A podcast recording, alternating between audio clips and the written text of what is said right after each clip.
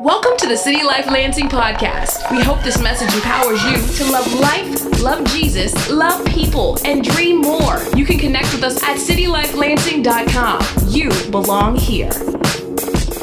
Good morning, everybody. It's exciting to be here today with you. I want today to be a impartation for you to have a rhythm to live it. And titled this message, um, Live Space. We've been there, we got it all. You can learn a technique, get rich quick, get healthy, find a new rhythm, go to a seminar. But sometimes when you get out of the class setting, when it gets real, you find yourself taking, taking four steps backwards when you know you had progress, and then in those moments you can feel so discouraged, so defeated. And you wonder, does anybody else get it? Does anybody understand? Am I the only one that feels this way? Life gets raw, it gets real. Well, today I'm hoping that there's a paradigm shift, that space, this idea that says, I need to pause and let God be God because I'm not. You sick of playing God in your life? You're not, and I'm not. And that's good because we have a God who knows how to make the universe, so he for sure can handle your problems. So don't give up, don't get be discouraged. But how do you connect into the rhythm, the clock, if you will, the metronome of how you enjoy it all the time? So it's not just something you set apart, set aside time once a year, but it's a rhythm now. Because I believe that we're so caught up in the rhythm of what uh, the world's telling us, of what success looks like, what the pattern, that we find ourselves exhausted when God is never trying to get us just to a destination but He wants to have His presence with us through every situation, all the time. All the time. All the time. So today, I hope that. Um, you're acclimated into the real world into a way that gives you power at your job, gives you power in your home, gives you power through the situations that are so frustrating. God wants to liberate you today. So if you find yourself on the journey a little bit weary, you're in a good place. Thanks for coming, pushing through the snow, Mr. Plow, Mr. Plow, da da da, Mr. Plow. Simpsons episode? Mr. Plow. 1 Peter chapter 2, 11 and 12, it says, Friends, this world is not your home. So don't make yourself cozy in it. Don't indulge your ego at the expense of your soul. You're not a body that has a soul, you're a soul that has a body. And your soul is the most alive place of your being because it's what will live forever. In the same way that you're breathing today, you need to take three of them. It does something to you. Your spirit, all the time, your soul, the breath of eternal life is deep from within. That rhythm, that cadence, cadence today, God is trying to um, give us the perspective of how he sees this. So live an, an exemplary life among the natives so that your actions will refute their prejudices. Then they'll be won over to God's side and be there to join in the celebration when He arrives. Space, the final frontier. People are infatuated with what's next these mountaintop experiences. Today's a Super Bowl. Somebody's going to win, somebody's going to hold the trophy, and then you're going to see the interview of people. They're going to celebrate for a moment, and then they're going to try to get another one. They're going to get another one. Anyone who's ever climbed the, the business ladder, they found that there was uh, so much fun and the success for a moment, but then what's the purpose after the deal gets closed or you know the goal gets achieved? And then there's this cycle of mountaintop experiences and then valley moments and mountaintop experience. And I do think that God is in both, but I think He's a constant trying to be present in all situations. That's why if you hear families that have children and then they say when the kids moved out, we had nothing more in common because everything was focused on the children, the goal in that particular moment. Or if you hear somebody that uh, has uh, went to war it was so hard to get acclimated into civilian lifestyle because it was so different than what the pace that normal people live in. And the, the, the, the transition the culture shock is, is crippling. And for us i think these moments with jesus can be like that. Maybe you've never had a moment with jesus and i hope today's your day. But for jesus followers that have been kind of in the cut with Jesus, if you will, in the trenches, you get caught up in thinking that God is points, checkpoints, balances, and that that's what it's all about, the destination. And I really want to inspire us to live the rhythm that heaven wants us to live today. In 1 Corinthians chapter 4 verses 8 through 15 it says, "Already you have all you want. Already you have become rich. Without us you have become kings." And would that you did reign, that we might share the rule with you. For I think that God has exhibited us apostles as last of all, like men sentenced to death, because we have become a spectacle to the world, to angels and to men. We are fools, fools, fools for Christ's sake, but you are wise in Christ. We are weak, but you are strong. You are held in honor, but we in disrepute. To the present hour, we hunger and thirst. We are poorly dressed and buffeted and homeless. We labor, working with our own hands. We reviled, we blessed. When reviled, we bless. When persecuted, we endure. When slandered, we entreat. We have become and are still like the scum of the world, the refuse of all, th- all things. I do not write these things to make you ashamed, but to admonish you, to cheer you on as my beloved children. For though you have countless guides in Christ, you do not have many fathers. For I became your father in Christ Jesus through the gospel, meaning good news. What's that big, long paragraph section meaning? This.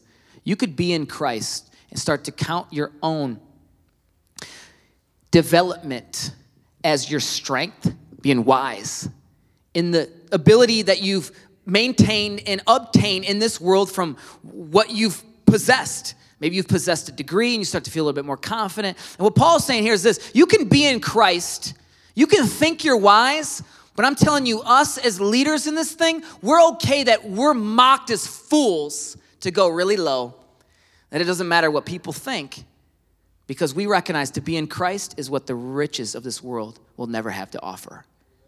Because that's to be rich, that's to be full. That's to live a life space. We got it all. We've been there. We have it. We are fools for Christ's sake, but you are wise in Christ. We are weak, but you are strong. Where do you find yourself on the spectrum today? Weak? Well, you're probably in good company. Apostle Paul wrote 13 books of the Bible, and he said he was weak. But those that are strong, we're not hearing that they're authors in any of the text. It was those that had a posture of brokenness that said, uh, I'm okay with just God, no matter what is happening all around me. This is challenging in a world that seems uh, so far off this rhythm, especially us being in America. The American dream. Well, what does that mean? Pastor, I need to get mine. We gotta, we gotta provide. True, but at some point, that's just shallow. We get it, now what? We gotta get the next thing, now what? What Jesus promised was a kingdom that would never be shaken, never be taken away that no one could ever come against, that it will live and reign forever. And otherwise, if Jesus isn't telling the truth, then we're of all people to be most pitied. But if he's telling the truth, that it's okay, we could be a fool for him. We could lose everything this world has to offer, but we could gain the thing that's gonna overcome it all. That's that posture of the heaven rhythm, the heaven drum to keep you living this so it's not just a moment. Because here's the truth uh, this isn't some get rich quick, some quick uh, health thing, some seminar. This isn't just come on, let's run some sprints and now you're in shape. That doesn't happen. Have you, uh, who started workout plans? Who's tried to get their finances right? And sometimes it's difficult. You take three steps forward, five steps back. Three steps, you're on the, what Jesus always promised said, hey, you're not defined by this rhythm. You're defined by the presence in what I give you because apart from me, he makes a very, very, very bold statement. It's like sin will separate you from the Father forever. In fact, we learn that we're dead in our sin apart from God.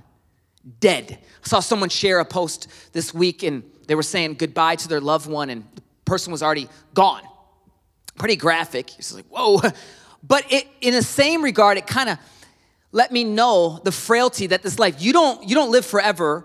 as far as deciding you your soul lives forever, but you don't you're gonna die. I'm gonna die. It's gonna everyone's gonna die. No one wants to think about that. Jesus comes and he starts to kind of eliminate that fear. He's always saying, Don't be afraid, don't be afraid, don't be afraid. Even on the cross, he has a thief right next to him, and, and he's saying, Today you will be with me in paradise. You become unstoppable when you recognize you, you live dead. You can't, you can't kill someone who already lives dead because they never die. And in Christ, there's a hope that's so powerful that transcends the world. And, and I think the debate could be well, if it's not true, then what? Well, as we look at all the options in this world, I've only found one that deals with this issue that we all feel, which is what is wrong with me? Why do I make bad choices? Why do I think bad things? Why, uh, why do I want to, you know, eye for an eye? How do I get set free? I need a Savior. And if you haven't gotten to a place where you don't think you need a Savior yet, then Jesus won't f- sound appealing. But Savior comes in all types of forms and fashion. It comes in business ideas. It comes in all types of addiction, saying, Come, entice, let's go this direction. It comes in relationships. Oh, if I'm just with this person, it'll complete me. Lies, right? It comes in all these forms and fashion, but really it leads to this point of emptiness. And here's where God uses that Satan tries to use it to destroy, as a decoy. God uses it as a real McCoy to give new life and freedom, eternal life. The gospel is so good, it's, it's, it's hard to believe at times. And I hope that you're invited into the story in your life, Jesus with you, not Jesus in the distance. It is not the final frontier. Space isn't the final frontier. Space is being with God all the time. We are fools for God. There's five things this morning that if I could say, I want you to live this, I want you to follow this. And, and, and I think these are the words that heaven's communicating to us. And the first would be this Our guide is Christ, He fathers us. I love Paul's language there because he says, You'll find a lot of people with opinions trying to teach you things, but you'll find few people that want to lead you like a father. It's the heart of a pastor there. Has anyone ever been led by a father? A good father, one that teaches you and trains you and doesn't always tell you what you want to hear? Do you just surround yourself with people? Do I just surround myself with people that are yes men that tell you what you want to hear? And if you find yourself in those settings, what you could what could happen is it could be so fatal it leads you astray that now you're in a place that you never wanted to be. And what Paul's saying there is, I'm trying to father you, trying to lead you in a way that you'll know Jesus all the time. So you have to be okay with that correction, that, that, that kind of let's run some more sprints, God. Because He cares. That's why He corrects. He cares. Our guide is Christ, He fathers us, and here's the vehicle it's His people, the church. He leads us, me and you, that rhythm, that new family, to be accepted into God's last name. That you're royalty. You're on the outside. You were step everything at the very least. You're never able to get in but then he calls and he says, Hey, you're one of mine. Wait, I don't deserve this. I'm not royalty. I'm not in the family. I don't have the same last name. Oh, I wasn't even born into this. No, no, that's mine. Are you believing the lie that you're not God's? We do this all the time. Oh, I'm not worthy. I can't. God is saying, No, you can. You are absolutely his prized possession. Two, being a fool for, fool for Christ is all good. All good. It's all good all good. I want to emphasize this so strong because I think sometimes we feel this temptation that we want to make Christ look cool. Christ is cool enough.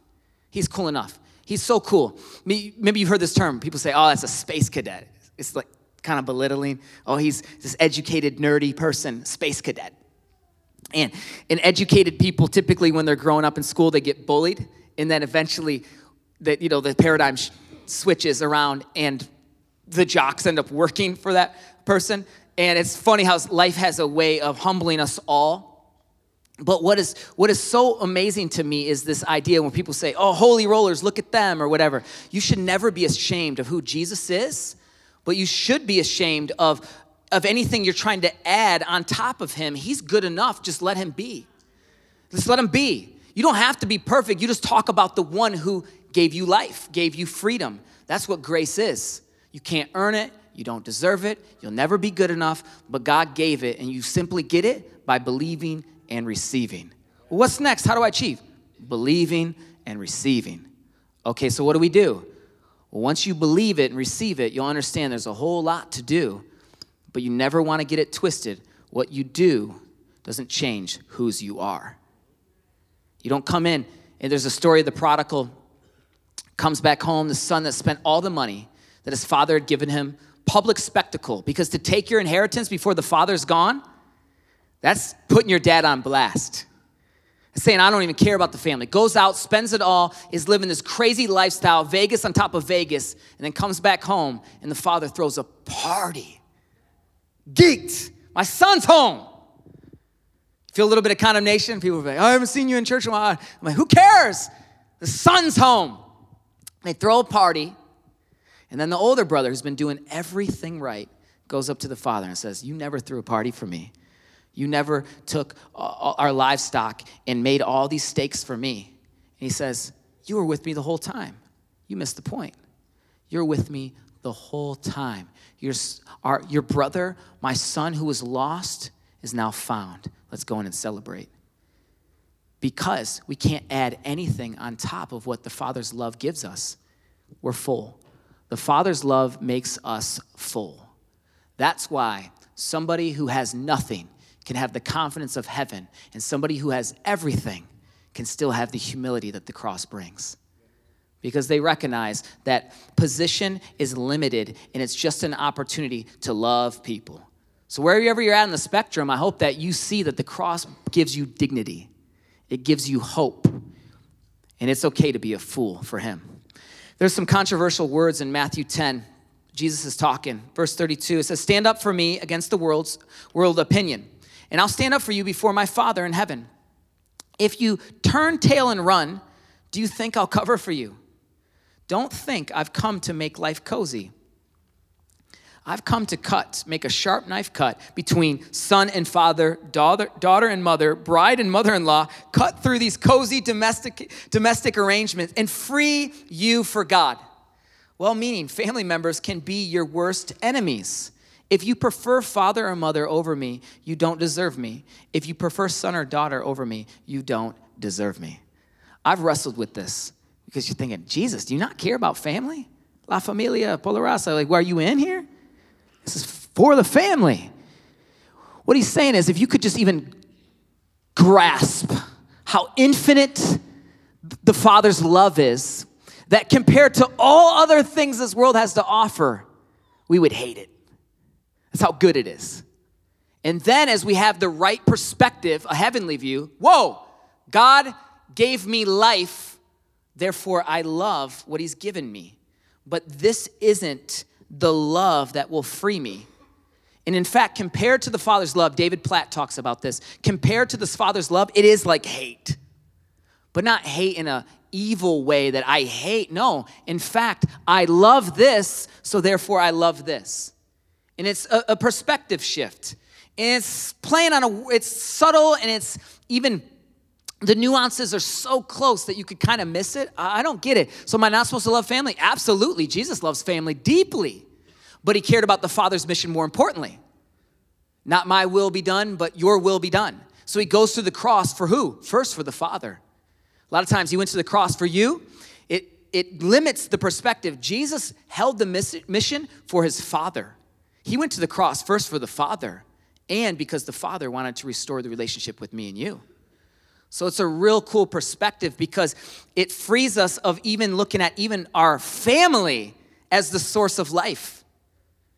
Because you guys, this, we've got to be really careful. We can worship our family. Anything that we worship outside of God is an idol. God says, have no idols. But as we see, it gives us more um, freedom to then love the things around us in a way that we're supposed to enjoy. They're gifts, y'all. A gift is meant to be what? Received, opened up. It's a gift. Marriage is a gift. Friendships are a gift. Your job is a gift. Somebody, your job is a gift. You hate your job. You walk around. You know what you're saying? God, I hate what you gave me. Take it up with Him. I hate my job, God. Take it up with Him. I never thought I'd be selling cars. I said, God, I never wanted to sell cars. My dad sold cars. I, I, just remember him working all the time. And so the only thing I thought, I would never sell cars. But one thing, here I am selling cars, 23 years old, and God kept saying, Will you work here for the rest of your life? Will you work here for the rest of your life? I got, I kind of academically got it. Sure, God. Now what are you to give me? It kept coming up. Will you work here for the rest of your life? Will you work? It took me three years, and I remember standing outside in the car lot. God, if you want, I started crying. God, if you want me to work here for the rest of my life, I will. Sure enough, the Holy Spirit, I felt six months you'll be gone. Right after that. But I came to the end of myself, frustrated, always trying to manipulate God. Okay, I said the answer, give me the result. Nah. You know how it happens when we're broken, broken before Him, when we hate everything else in comparison to Him. Have you lived long enough that you hate everything else in comparison to God? It can't give me hope. You can't get me excited long enough because it's just it's not a it's not a uh, it's not as fulfilling as enough. It doesn't it doesn't answer the divine desire I have in my heart to be affirmed by God alone. Now I had the beautiful privilege of growing up in a household where we believed we could do anything. Because my parents, I don't have the story where my parents didn't instill confidence. We thought we were going to the NBA. I say we because it was a we thing. We thought we were going to the league. We're going to make it to the league. I didn't know I couldn't probably make it to the league. Like logically, people say you can do anything you want. Yeah, for the most part, but not necessarily, you know. Um, and and so finally, once I realized at 15, I'm not going to the league. Next thing you know, uh, you know who was there? Man, Satan saying, "Hey, let's hit this. Let's go hang out here." And partying just became a real thing, because well, now what?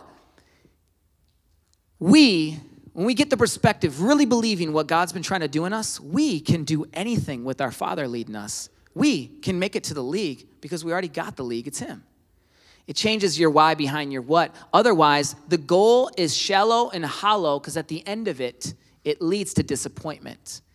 Narrows the path, difficult is the way, fewer on it, but it leads to life. Wide is the path. Many say, let's go. Come on, they don't know what they're talking about. Fools over there. But over here, we got it, but it leads to death. And what I found over 15 years of uh, asking God, what are you, what are you saying to me today? All the time he writes this, I love you, I love you. Which is odd because I, I've never wanted love from people that bad. I don't ever remember, uh, I just wish, you know, my family tell me, I know they loved me. I say that because I think that illustrates in all of us a deeper desire than just what our world can provide us. It's a divine affirmation that says that you're accepted by me, the maker of the universe, who could condemn you. God could condemn you. God could kill you right now if he wanted. And that type of reverence, oh. And then he says, I love you, come here. Now you're, okay, I'm on the Lord's team. That's where that Lord's army stuff starts at. You're in it. You're in it. You're in it. Do you believe that you're in it today? You're part of the greatest team, not on earth, not on turf, but the universe. I'm telling you, the angels, they, they submit to the position that you and I have in Christ. And when the king comes back, we're not talking, hey, where are you going, Disney World? You know, the interviews. I'm not sure. I'm torn. I like Tom Brady. I'm torn. Tom versus time. Good episodes. But Grandpa's from Philly, and then City Life Philly, the, the church that birthed us, Pastor Brad and them are in Philadelphia, so I my allegiance is definitely going with the birds. But man, Brady, you know, he's a freak of nature. And to, to look at his obsession with a ball, just, you know, but to think of how Apostle Paul was obsessed that he wanted me and you to live this mission out so deeply that we'd be immersed in our position, immersed in our worth, to know that we are a king's kid. Uh, it sounds simple. I thought this Bible should be really difficult. I thought we need to go to class. Yeah, every class is to remind you of your worth. Every class is to remind you of your royal inheritance. Every class is to remind you of how you're supposed to look at this world and love people. We think, oh, well, wasn't Jesus saying hate family? What Jesus was talking was in a family setting, saying, hey, keep the main thing the main thing, but you want more people to come, right? Tell them the bad news Tell them the bad news? Come on, E. What are we going to tell them? We're going to tell them the good news. We're going to tell them the good news. God is so good. First John 2 15 it says, Do not love the world or the things in the world. If anyone loves the world, the love of the Father is not in him. For all that is in the world, the desires of the flesh and the desires of the eyes and the pride of life is not from the Father, but is from the world. And the world is passing away.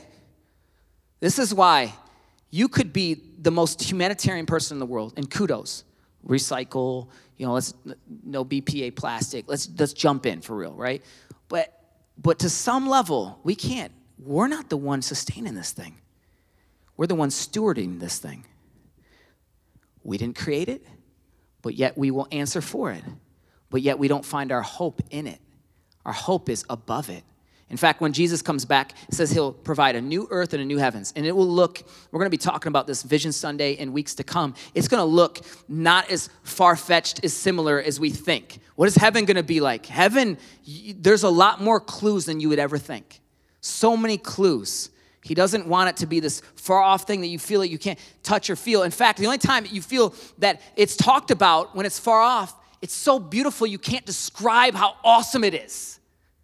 So we know that it's going to be so good. And I hope that gives you encouragement because I know there's some people here that you've gotten a bad report, you're struggling. There's probably some kids here can't wait for church to end because you're, you know, but it's the same way you look at school. Your whole life is just, oh, just, yeah. but but I hope though you can feel the passion of heaven invading your space right now. For all that is in the world, the desires of the flesh, the desires of the eyes, and the pride of life is not from the Father, but is from the world. And the world is passing away along with its desires, but whoever does the will of God abides forever. That sounds a lot better than three payments of 9.99 and then you're going to learn these top secrets for how to be successful. Those are great things, but they aren't the king. Let's not mock the king. And they need to lead us to the king. Or they need to have a disclaimer on the front look, this may or may not work for everybody, you know, and just kind of be honest.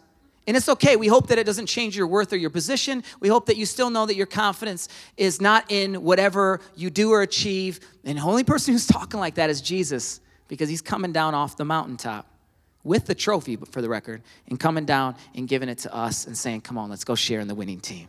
Let's get in the huddle. Now, that's a Super Bowl Sunday we're talking about. That's a Super Bowl Sunday we're talking about.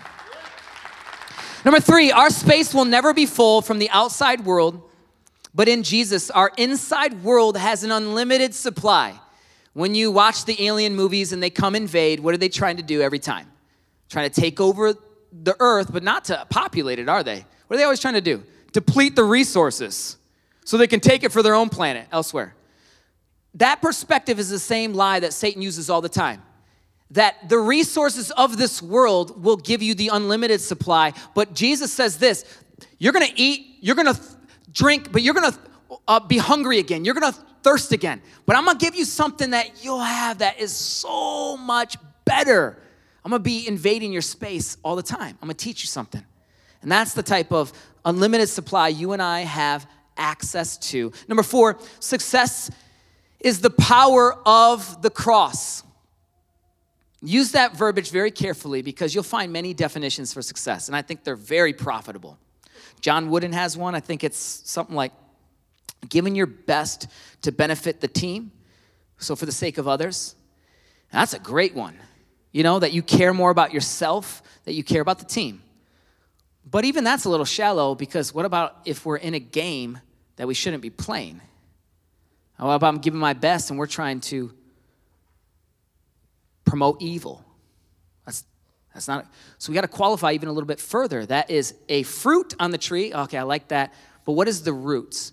I believe the root is the, the power of the cross is what success really looks like that we have new life. And all those that put their faith in Jesus, they'll never be a fool. Ever. Ever be a fool. Why you need to know that? Because some of you, you've lost your 401k. You've lost things struggling in your life. You've lost, uh, uh, you've lost some, some, some battles, if you will. Relationships didn't go the way you wanted, but you can still have the confidence to know that you've put your security in Jesus Christ. And if you haven't put your security in Jesus, look, the whole world will, will face judgment before him one day. And that's not gonna be cool to not be on his team. But I don't wanna motivate you by fear because Jesus came and motivated us by love. It's His kindness that leads us to repentance. Well, that's why He calls you by name this morning. He's not trying to get you on some dating site. He's not trying to get you to meet a location just for a moment of fun. He's not trying to get you talking late night on the phone thinking. He's not trying to get you out at the bar. He's trying to get you in a relationship that is so secure that he can travel with you all over. It doesn't matter if this plane will make it. It's we got the one who made it. That that type of training is so powerful. Jesus' training um, is a lifestyle and deeply rooted in love. Lifestyle is a really important view of how you think of Jesus because otherwise you're going to associate him with a diet fad. I need to learn the 10 commandments. What do I have to do? The Pharisees, okay, these people that taught about Jesus, they knew all kinds of things, but they missed it. They missed it. We are all prone to missing what God wants to do. But if we come to the table, I don't know, God, teach me.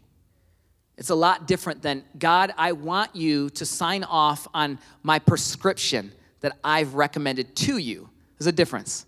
You go to the doctor, maybe you've been in pain and you're really good at knowing you need this type of painkiller. And the doctor, they listen to your story, they sign off. And then, but Jesus isn't like that. He's a good father. So he leans in a little bit further. I'm not sure you need that today. I remember there was a moment when I felt like my life was in jeopardy, in, je- uh, in jeopardy. I was afraid for my life, and I remember sitting with the pastor, and he said this to me. He goes, Okay, first thing, really stern. You can't live in fear. Um, did you not listen to what I said? I think my life is, a, he goes, You can't live in fear. Can you at least listen to me for a minute and pat me on the back or something? You can't live in fear. Here's why you're a child of the king, and there is no fear that will ever overcome you. Now, fear can be present, but we're going to exercise faith and wisdom. So there might be some strategies we need to take, but the first thing is we're not going to let Satan's voice be on the forefront. Fear is not going to win, and we're going to pray.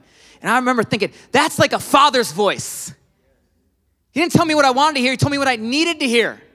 That's really good because some of us, man, we've been playing genie God. God, I want you to tell me. I want buffet line. I want to come in, kind of. Yep, I like this. They're like, no, no. Hey, you didn't make this right. I'll be back to get some. I paid. You know, I showed up at church, right? God, I wanted you to change my life in a day. It's not like that. God's the ruler, the king, the leader, the top dog. It's how it's working. And so I trust his plan. Trust his plan this morning, y'all. Trust his plan. He has you in Lansing for a reason. He has you in that job for a reason. He has you going through those situations, the issues, the pain, so that you can go to the one who's overcome it all. Live space, y'all. Working it out. It's not a diet. Some of you need freedom for that. You learn about aspartame, hydrogenated oils, and you're thinking, what in the world? It's the American mindset, always kind of, we got to get more. I love this clip I'm about to show us because I think it illustrates um, it illustrates the exhaustion of how we could view God. And this guy's talking about raising the bar on the standard of life. And I think we do this, raising the bar on the standard of Jesus. Check it out. The reason why let's say taking United States as an example, this is not going to be the problem of only United States. United States has uh, come first in the race, okay Others will get it because they're all going the same way. Right now, US is a stark example. One thing is we go on raising the bar for survival. We must define this is survival. This means you're good enough. After this, it must be exploration of what you really wish to do. But we keep on raising the bar of survival in such a way, now even after becoming the most affluent nation, a whole lot of people are just struggling for survival. This is senseless. And affluence… affluence means your survival is done thing, isn't it? But like you just mentioned, they're working three jobs to survive. This is not affluence, this is horrible poverty, at least in India we can sit back and enjoy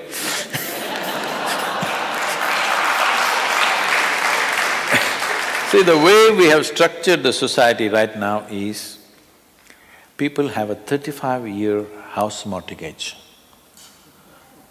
I mean, if you have a thirty-five-year economic commitment to something, tomorrow even if God popped up here, you can't change the direction of your life because the bank is here. What will you do? Because largely you're all from Christian community, so I'm saying, if Jesus popped up tomorrow and he says, come follow me, you're not going because… Uh, no, not busy, you have to… you got monthly payment. You got bills to pay, insurance to pay. You can't change. This is a silly way of organizing our lives. The question… the… the very reason why we want to become affluent is so that depending upon what life offers us, we can change the direction of our life whenever we want, isn't it? Isn't it very important? This is one thing that has to sink into the American people. Being the most affluent nation means you are not battling for survival. This is happening because you're raising the bar of survival endlessly. No matter what you do, you're still only fighting for survival. If this one thing we change, then we can do lot of things about health and well-being and beyond that. Create. The, the beginning of that, um, you know what the guy asked him? He goes, You have all these techniques about how to be healthy. Will you teach us how to be healthy? You know, will you give me the secrets, give me the codes? And he was like, mm, Before I answer that question, I want to talk about the root. You want to learn that potentially because you've been raising the bar of what success is. And we can talk about a user's manual of what your body can and should do. He uses an illustration just before he says, if you hold your hands like this, you'll breathe one way, but if you just simply put them up, you'll breathe another way. Try it. Go like this, and then just put them up, and you'll breathe another way. And I've been doing that. I'm thinking, my, and you feel it. It's like, you put, and that's why they, a lot of times they'll sit like this yoga or something, and oh, whoa. it's just breathing, you breathe differently. It's like, oh, so the posture of even your hands. And he says, before I talk about the user's manual of your body, let's talk about the root of maybe why you want that question and the, the standard you're raising. Because it's already, you're already good enough, you're accepted. And so now let's think of how do we, in other words, steward the platform that you've been given and the purpose and the reason of it, and it doesn't make you better. For us, Jesus, what is He? Is there something today making you feel that you're not accepted? What is it? Are you not good enough? Are you adding and raising the standard of what Jesus said? He said, if you just believe in me, and you can receive me. Simple as that. Faith in me. Simple as that. You're new.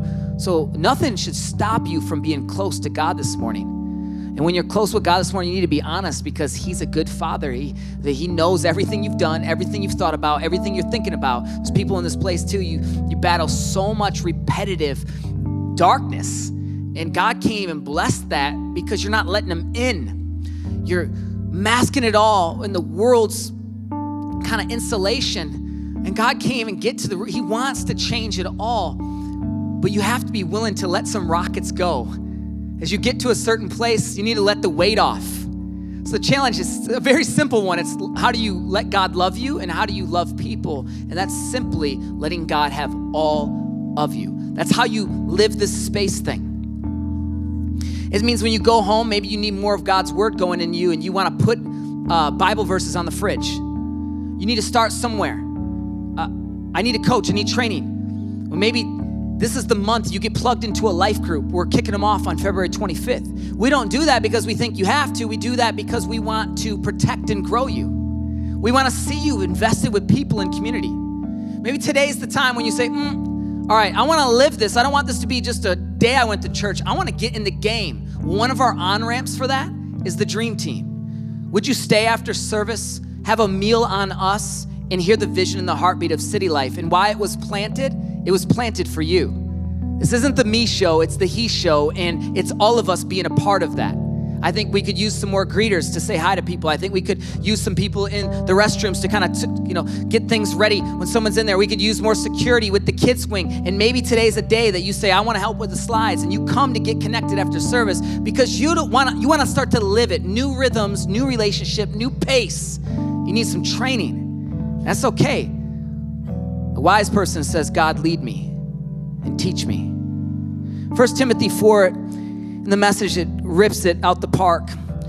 You've been raised on the message of the faith and have followed sound teaching. Now pass on this counsel to the followers of Jesus there, and you'll be a good servant of Jesus. Stay clear of silly stories that get dressed up as religion. Exercise daily in God. No spiritual flabbiness, please. Workouts in the gymnasium are useful. They are. It's really useful. But a disciplined life in God is far more so, making you fit both today and forever. I'm trying to be spiritually fit forever, y'all. You might have some six pack abs, but we're trying to be shredded for Jesus all the time. Now, if you have six pack abs, I hope you use those for the glory of God as well, not for the condemnation of our friends. Can't eat that, can't drink that. You can count on this, take it to heart. This is why you've thrown your, ourselves into this venture so totally. We're banking, we're banking on the living God, Savior of all men and women, especially believers. Banking. What are we banking on this morning? Banking. Here's the analogy we'll close with. This music's beautiful because they're playing in tune, in key, and they're playing to a beat and a rhythm. Your life was meant to be in a rhythm. We were meant to work. Maybe you physically can't work. Well, maybe you could work in a different way where you pray for people, and that could be a form of work. You're meant to rest, you're meant to go to sleep, and it's part of the rhythm. You're meant to celebrate. You actually need to enjoy, or you'll, you'll constantly be pouring out and you'll never enjoy.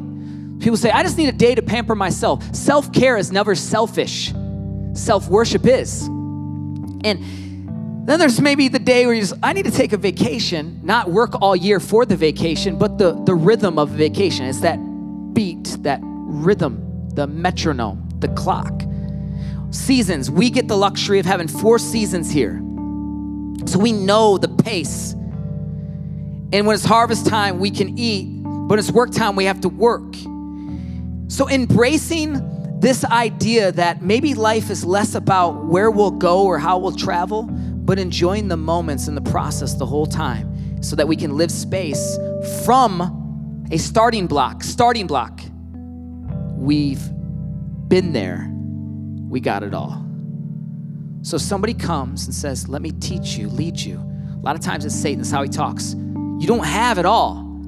This is what he said to Eve. Did God really say? Did, did God really say? Where you feel like you're lacking today, I'm telling you this if you feel that you're lacking, you can attribute it to the kingdom of darkness. If you feel freedom, you can attribute that to the kingdom of heaven. There's two different beats one's distorted, one's off, one's confusing. And one over here is very safe and secure, even as the waves hit, because we're looking to the one who overcame it all. So, friends, we're going to close in this series today by uh, praying. Praying in a way that says, This is not about. I hope today was profitable for you to go in your world, not to have a mountaintop moment only, to come down and then look back out at your life and think, oh, I'm exhausted again. No. There's freedom, freedom, freedom over it all. I pray you have power and confidence when you feel like giving up. Maybe your situation's hard and difficult, but what is God teaching you in it? Maybe you're at the car lot, I don't want to work here, and God's saying, Will you work here forever? Perspective shift. And you start to worship God in the midst of it, and that's now how you have a new rhythm. Maybe you find yourself trying to solve everything in your life. You're the protector, you're the one. And as my son said to me today, he was by himself, which that's a, why aren't you with somebody? I said, uh, you should be with somebody. Oh, I'm looking uh, for them. So where they at? I don't know. Okay, you're supposed to be with somebody. Said, My job is to help protect you. And it was so cool. Justice goes, God's my protector. I'm like, Well, you got me on that one. But I said, So I had to get a little lower. I said, Okay, that is true, but there's wisdom, son. Um, I, I'm not trying to hoard and lord over you, but I am trying to steward you and make sure that we teach and train you and lead you. Does that make sense?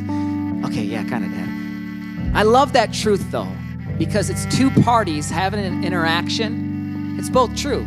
I am I, I am supposed to help him. But he's saying the truth. God's my protector. you, in your situation, you are supposed to care about it. But remember the one who has the antidote for it. And that's that unique Matthew 6 type of freedom that he takes care of the birds, he takes care of the, the, the grass and the lilies. And how much more will he care and take about you? How valuable are you? That's the good news. Got a chance to hang out with the worship team yesterday, and we were just sharing some of the biblical truths that we find. We're all inspired by it. And I thought, I, I said something that really echoes true in my life. I said, read your Bible because what you'll find is it's more intense than anything I said today. It's more promising than anything I could say. So you have an invitation of God's holy word for you that you can have all the time. And I know it might be confusing, you might have to start somewhere. But if I told you where a billion dollars was, and here's the treasure map, I mean, think back to Goonies. They did all they could to find it, right? $50 bill, $50 bill, like they did it all. If you haven't watched Goonies, you'll never get it. But but for real, that's the type of inheritance you have. And so I think a preacher's job is just simply communicate to you in an inspiring way of the access you have all the time that's available for you. So we're gonna sing this chorus a few times. Maybe you wanna stand and pause and, and let the Lord kind of show you your year, show you a rhythm, and you take take the weight. I'm, maybe you literally need to think of something, say it out loud, and just set it down it could be in your chair, it could be up here at the altar. And we're gonna sing. I, we're, we're over on time, but uh, I wanna take 60 seconds to just say, hey, I need you, God, in this area. Will you do that? I think these words are so powerful. We only need Jesus.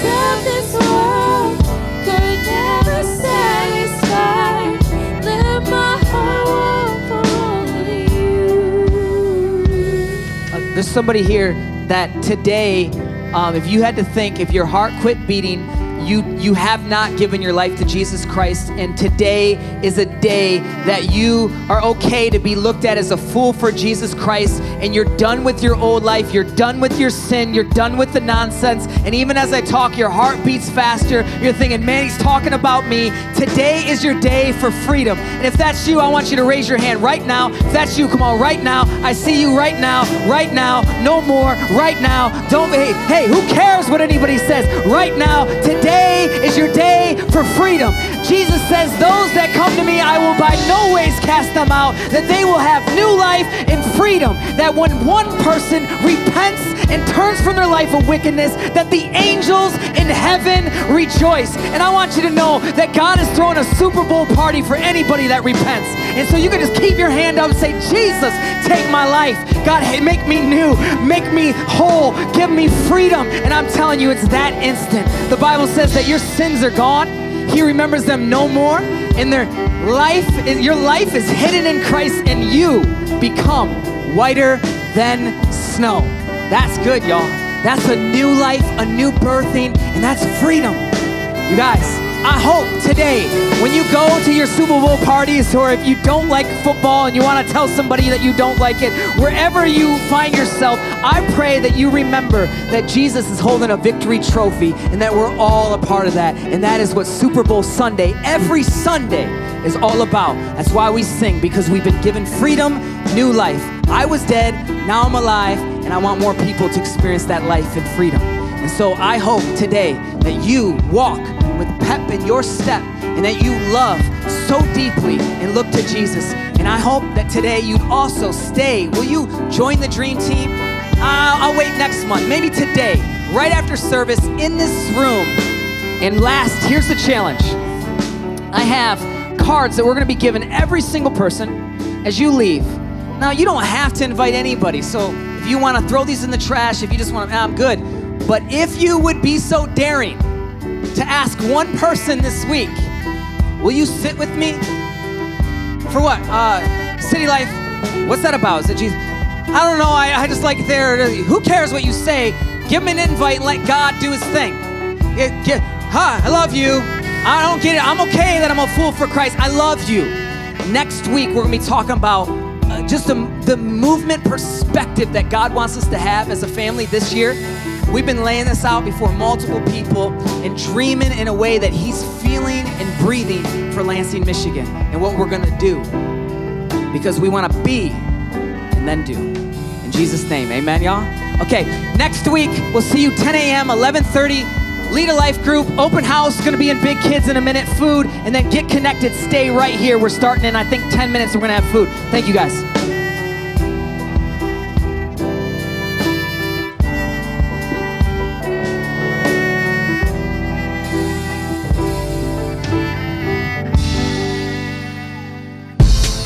For listening to the City Life Lansing podcast, loving you and loving the city, one life at a time.